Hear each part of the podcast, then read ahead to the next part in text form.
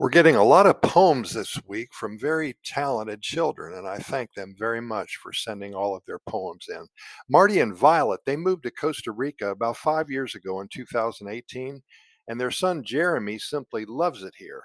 He is a poet, and he's been sending us his creations for about a year now, and you've probably heard a few of them on our Costa Rica Pura Vida Lifestyle podcast series. Here's his latest creation that puts his favorite animal, the spider monkey, to rhyme.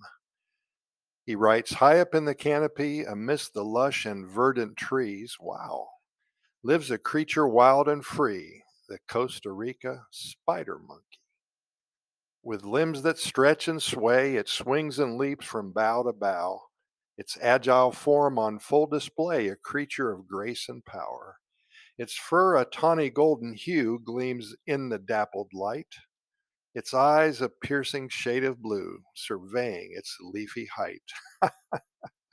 With a playful and curious mind, it explores its leafy home, finding fruits and nuts to eat in the canopy's vast dome. But while it is a sight to see, the Costa Rica spider monkey is also a reminder of the need to protect and cherish our world's diversity.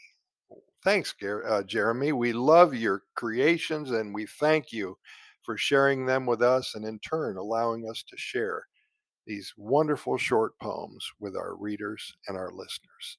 Pura Vida, thanks for listening. And keep in mind here at Costa Rica Pura Vida Lifestyle Podcast Series, we are found on many major podcast platforms, including iHeartRadio and Spotify and the Google and the Apple podcast venues, Podchaser, Podbean, and about three months ago, we were invited to join the Amazon Music and the Amazon Podcast platform. So keep us in mind. We have over 2,600 episodes.